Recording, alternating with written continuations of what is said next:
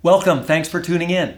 Uh, some of you may not know that today is our first in person gathering in the building where Eaglemont Church gathers uh, at uh, the corner of 50th Avenue and 62nd Street in Beaumont. If you're interested in connecting in person next Sunday, go to eaglemont.church. Please read the frequently asked questions there. That'll give you an idea of uh, what things will look like. And also, we need you to reserve a seat or your seats. Um, so, so as to help us in maintaining the, uh, the numbers uh, to allow for social distancing, we really appreciate that. You know, this season is a, certainly a season of time when there's all kinds of opinions on uh, the various elements of, of relaunching as, as a church in terms of meeting together, that is. Um, and uh, church family, I, I would ask you to pray. Uh, and, and do your part to contribute to unity at this time and honor one another. Um, you can go to the YouTube channel, Eaglemont Christian Church YouTube channel from um, a week ago yesterday and watch uh, a video message I shared called Opinions. Uh, it's a very important message. If you haven't watched that, I ask you to do that uh, on the whole uh, topic of unity and uh, um, honoring one another in this time of, of so many opinions. Uh, so thanks for, uh, for watching that video and for praying together with me for unity within the body of Christ in these days. Our current message series is Psalms for Summer. And some of you already know the encouragement, the strength, the comfort that can come and has come to your heart and mind as you read the Psalms in various seasons of life. And others of you may be just about to explore some of that as you track with us in this series through the summer. And that's that's awesome. That's very exciting. Two weeks ago, we looked at the very powerful and hope-giving uh, message from Psalm 51 about God's forgiveness that is freely available to everyone who asks. And if you missed that message, you can go back and listen to it at Eaglemont Christian Church YouTube channel. I encourage you to do that. Today's message is from Psalm 139. If you have a Bible, grab it and go there uh, with me. Uh, and the title of the message today is simply Valuable. If you don't have a Bible, let us know, and we would be happy to get you one, excited to get you one. So follow as I read some of the selected verses from this psalm. O Lord, you have examined my heart and know everything about me. You know when I sit down or stand up. You know my thoughts even when I'm far away. You see me when I travel and when I rest at home. You know everything I do. You know what I am going to say even before I say it, Lord. You go before me and follow me. You place your hand of blessing on my head. Such knowledge is too wonderful for me, too great for me to understand. And then verse 13 You made all the delicate inner parts of my body and knit me together in my mother's womb. Thank you for making me so wonderfully complex. Your workmanship is marvelous. How well I know it. You watched me as I was being formed in utter seclusion, as I was woven together in the dark of the womb. You saw me before I was born. Every day of my life was recorded in your book. Every moment was laid out before a single day had passed. How precious are your thoughts about me, O God. They cannot be numbered. I can't even count them. They outnumber the grains of sand. And when I wake up, you are still with me. And then the last two verses of that chapter. Search me, O God, and know my heart. Try me and know my anxieties, and see if there is any wicked way in me, and lead me in the way everlasting. Great words. And we're going to walk through uh, these verses uh, from this great psalm of David. David, uh, verse 1 uh, of that psalm, reminds us that God knows everything about us. I mean, think about that. Let's just stop right there and, and think about that for a moment. Every thought we've ever had. Every good and positive thought. Yes, and every mean, jealous, uh, vengeful, bad thought we've ever had. And yet, even though God knows all that, He still loves us and places value on our lives. That's pretty cool. And I want some of you need to hear that, especially today. And then in verse 2, uh, David says, You know my thoughts even when I'm far away. It's kind of funny phraseology, really, because, and I'm sure David knew this, but no one is ever far away from God because he is everywhere all the time. It's what theologians call he is God is omnipresent. He, he's everywhere all the time. Just a phrase that David used, though. And then in verse 3 and 4, he says to God, You know everything I do, and you know what I am going to say even, bef- even before I say it. When a new person comes and is hired and comes into our work environment, and they bring a skill set. Maybe some of you have wrestled with this. They, they bring a skill set that's unique and will contribute significantly to the company. But that could be a threat to, um, to your advancement in the company or to, to how your contribution is viewed or, or, or how it's valued. So, what thoughts surface in your mind? God knows those thoughts. What do you say to other longtime co-workers about that new person as they're settling into their new role? God knows those thoughts. He hears our words. He sees our actions. And yet he still loves us. In verse 5, David says to God, You place your hand of blessing on my head. And it's just a great image of a loving father with his child. And, and once again, David wants us to be well aware that even when God knows all, and he does, even though God knows all our sinful thoughts and actions, he still, he still cares deeply about us and, and wants to protect us and lead us uh, and, and bless our life. It's amazing. Of course, He wants to help us grow through some of those uh, shortcomings and he wants to see our lives change to become more like him in our in, in our loving uh, or like his loving character. But but we still matter so much to him. We're valuable to him is the message that i want you to hear from this psalm today. And then in verse 6 david says all this is just too great for me to understand Really, it is beyond our comprehension. But then again, we're not God, and so that's okay. That, that, that the God of the universe, this is the idea, that the God of the universe, who is so big, cares so deeply about every aspect of our very little lives. And, and he cared about us, this psalm reminds us, right from when we were being formed, before we were born, and, and, and being formed in, in the womb of our mom. Some of you may really, uh, you may especially need to hear this truth today that God values you. You're valuable to God. And that doesn't mean you're perfect, none of us are, but you're valuable to God. Please hear that. It's even more astounding, this truth, when we understand how big uh, the universe is, that this that this same God created and, and keeps in motion. We can't truly get our head around how big the universe is, actually. Uh, Dr. Peter Edwards says that uh, our human brains just start, he puts it this way, start to run out of gas when we try to comprehend the immensity of the universe. He says we pointed the Hubble uh, telescope to uh, what appeared to be uh, a very ordinary patch of night sky, and what it revealed was incredible a hundred or sorry, 10,000 galaxies in the, a small patch of sky.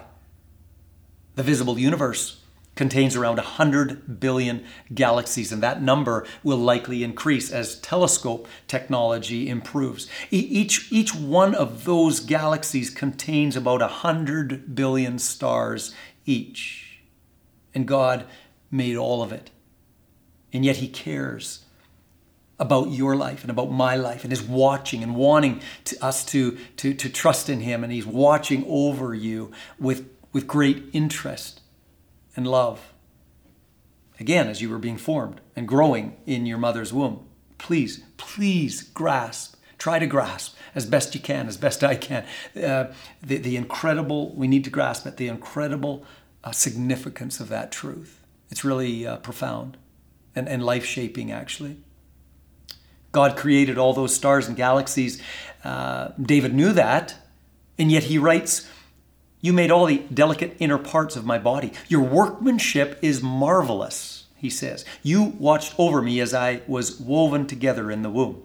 And we've said that a couple times already. But let's pause on this phrase your workmanship is marvelous. Remember, David is writing about God's workmanship of creating him. And David, as a shepherd boy, would, would know very well the, the, uh, the, uh, the immense beauty and majesty of the night sky, knowing that the same God created all that. And yet here he's focusing on uh, the workmanship of God in creating him. And we can put these words together with the words of Jesus in Matthew 10 30, where he said, God cares about us so much, uh, God values us so much. And Jesus said, Jesus displayed that this way, or used this as an example, where he said, The very hairs on your head are numbered. In other words, God knows and cares about every detail of our lives. When I was born, it was not difficult for, uh, for God to count the hairs on my head. But my hair grew long and full. Grad picture, lousy quality, but like crazy. I had hair. There was a day when I had hair. And then, as you can see, I'm returning to where I started in life in the hair department. Uh, the point here is that God cares that much to, to know the number of strands of hair on our head. That, that's crazy, um, but, but pretty cool. So we can say with David in verse 14, I'm fearfully and wonderfully made. Marvelous are your works. We, we really can, every one of us. I mean, think about fingerprints as an example. No two people have been found to have the same fingerprints. That's God's amazing workmanship in creation of each one of us uh, being unique. Paul reminds us of God's workmanship as well. He uses the word in uh, God's workmanship in our lives uh, when he writes uh, one of his New Testament letters to the body of Christ in the city of Ephesus.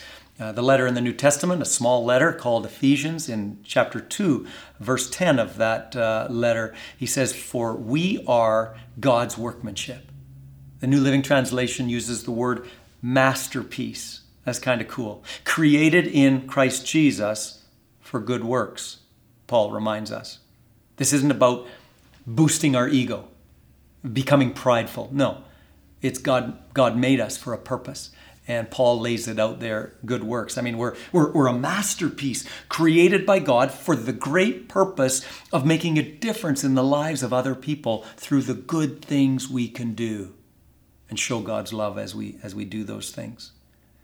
You see, a masterpiece is something incredible that some that someone creates. And yet sometimes we don't appreciate it. Like when Miriam and I were much younger, 23 years old to be exact, we had just married, and Miriam worked for the airline at the time, and we were able to travel for next to nothing. So we found ourselves for a couple of days anyway in Paris as part of our honeymoon. And we visited the famous museum, the Louvre Museum, very briefly. I think it was about a 40 minute run through. It was crazy. We, we, we weren't very we weren't very cultured uh, cultured back then. I don't know if I put myself in that category now either, but anyway, uh, whatever culture means. Uh, but one thing we knew about that museum was that there was this uh, this picture uh, of a lady uh, by Leonardo da Vinci, the Mona Lisa, a, a masterpiece is what it's called, a masterpiece of the Italian Renaissance.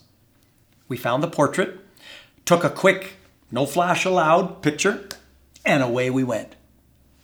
And I think about that now, and, and it's like, to this day, I wonder why I just didn't pause for time to breathe and, and look and for six, 60 seconds, you know, just to take in a little bit of, of what we were actually seeing. And, and the point is, sometimes we don't appreciate a masterpiece. You are God's workmanship. You are God's masterpiece, created for good works. Sometimes It is that way in our own lives when, when God views us as His masterpiece. And again, that's not to say we're, we're perfect. Of course not. Uh, the Bible says it very clearly that we are, we are sinful. And we, we know that because of the way we are. We don't have to be convinced, probably. Um, and yet we're still valuable to God. You see, we're, we're God's workmanship because, because we've been made in His image like him, we have the ability for relationship. We have an intellectual ability. Uh, uh, uh, we have volition. He's put in us as, as part of being created in his image. Uh, the ability to, to make choices. Uh, all of that. But this idea of being made in his image um, is so vital, it's so important as we talk about this whole um, workmanship or masterpiece uh, topic. Um, we've been made in his image so, so his heart breaks when he sees his human creation abusing and hating one another, killing one another, treating one another unjustly, and all throughout human history. Since sin entered the world, it brought all of that mess. And it breaks God's heart. From torture and persecution because someone believes differently, or euthanasia, the tragedy of that, that, that, that makes the declaration that at a certain point, the value of human life is supposedly diminished. And we can take the place of God and decide when that is, when that physical life will end. We're made in God's image. God's heart breaks over these things. Or, or the killing of unborn babies by abortion, a, a travesty. But let me say this to those of you who in your past may have had an abortion, there is complete and full forgiveness. You don't have to carry the shame like maybe some of you have for many, many years. You don't. I encourage you to go back and listen uh, to the message two weeks ago or, or open your Bible and read Psalm 51. Read it till you believe it to your core and you know that you're forgiven when you've asked God to forgive you for that choice, and He will. And you can walk in freedom in the days ahead. And then being made in the image of God certainly certainly means that no one that no one should ever be the object of racism or discrimination. No one should ever be the target of uh, thoughts or actions that display an attitude of superiority, ever. God's heart breaks. He hates that. I said it this way in uh, my YouTube video devotional on this topic back on uh, June 6th. I, I said, the message of Jesus and the way he calls us to live it is built upon God's perspective that every human life is inherently valuable. A value that comes solely from every one of us being created in his image and being absolutely equal in his eyes racism, in whatever way it shows itself, is diametrically opposed to who God is, to who He wants us to be, and to His heart of grace and care and love for every human being. So if you think, if any of us ever think that we're better than someone because of our education or the color of our skin or our economic status or you look down on someone for any reason at all you're bre- I'll say it again you're breaking God's heart. And you're sinning. You're sinning against a holy and righteous God who created that person that you disparage and loves and values that person that you disparage. Every bit as much as he loves and cares about you and values you in our prayer circle in the parking lot uh, a couple of weeks ago, a couple of Saturday mornings ago. Deb Glassford expressed this statement in prayer, and she said I could share this this morning. She said simply, as she prayed about, we were praying about this very issue, and she just prayed, May we be like children and not see color. And in her prayer, she referred to a story that she told me about in more detail uh, later. Uh, a story that she had come across some years ago about two boys who were best friends. And the mother of one of the boys said that her son, who was in kindergarten, said that one day he wanted a buzz cut, like he, uh, like his best friend had. And so he got one. And then he said to his mom, Huh, now the teacher won't be able to tell us apart. Well, with a smirk, the mom posted a picture of her son and his best friend with their buzz cuts, arms around each other's necks, grinning ear to ear. The picture showed that the little boy was white and his best friend was black. As Deb put it, oh, that we would have the eyes of children. Jesus made a similar comment, didn't he, in the Gospels about coming to him as children. It's cool. Continuing on, verse 17, David says, How precious are your thoughts about me, O God. Have you ever said that? I encourage you to read this verse, make it your own. How precious are your thoughts about me, O God? Huh. Do you know how many loving and caring thoughts God has about you? How many? How many precious thoughts do you think God has about you? Well, David uh, likens it to grains of sand. He said, I can't even count them. They outnumber the grains of sand. He doesn't say the grains of sand on a particular beach or in a particular pail or a particular sandbar. He just said, I'm assuming all the sand in the world. I mean, take a pail of sand. How, how can you begin to count it? How can you begin to guesstimate how many grains of sand are in that pail? How precious are your thoughts about me, O God? They outnumber the grains of sand. That's an absolutely amazing statement that should, should change your view of yourself. Not in a prideful way, again, because we're still sinful and in need of God's forgiveness, but the biblical truth that God has loving, caring, encouraging, hope giving thoughts about you. That should lift you to a place where you know that your life and your abilities and your personality and everything God has hardwired in you can be used to honor God and inspire others. That's cool. My friend, even in our sinfulness, we're valuable to God.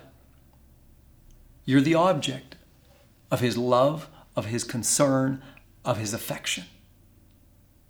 David ends this psalm with a wise request. After all of this reflection, he says, Lead me in the way everlasting. He says, Check my heart, find those sinful places in my heart, help me work through that and grow through that and seek your forgiveness and receive your forgiveness and then lead me in the way everlasting. What's the way everlasting? It's through knowing Jesus Christ and trusting Him as the forgiver of your sin and the leader of your life.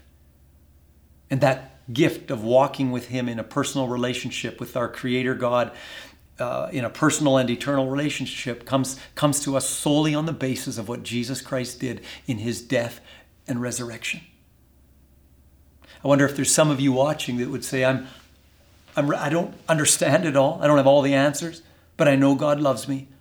I know He sent His Son to die for me, to take upon Himself the penalty for sin, which was death. He took it on Himself so I could live free and eternal with Him. And today I want to make that commitment and surrender my life to Jesus Christ, asking Him to be the forgiver of my sin and the leader of my life, my, my Lord and my Savior. If that's your desire, I invite you to, to pray with me. It's not about these words, God knows your heart, but you're expressing a statement of faith and trust in God and in His Word and about how eternal salvation comes to every one of us. If that's your desire, I invite you to say, Heavenly Father, thank you. Thank you so much for sending your son Jesus. And Jesus, thank you come for coming God the Son in human flesh, to live as a human, to understand uh, what it is to live this human life, but without sin, so that you could be the, the perfect and holy sacrifice that our sin demanded. Thank you, Jesus, for stepping in. I want to follow you. I want to turn from my sin. I want to turn from my old way of living, and I turn to follow you completely. I make that commitment to you today. Forgive me Help me to uh, grow in my walk with you. Help me to know and read your word and to connect with your body so that I can continue to grow in this relationship that you've provided through Christ. In Jesus' name, amen. if you chose to follow Christ today, we would be so excited to hear that, and we want to help you. We won't harass you or anything like that, but we, we would love the opportunity to put some resources in your hands that would that would help you and, and guide you in uh, reading the New Testament to, to start with to uh, gain a greater understanding of Jesus and his mission. Um, text the word Jesus to the number that you see on the screen, and, and we'd love to uh, touch base with you. Thanks, everyone, for being uh, together in this digital way. Um, pray you experience God's strength and peace in every day uh, this coming week. God bless you.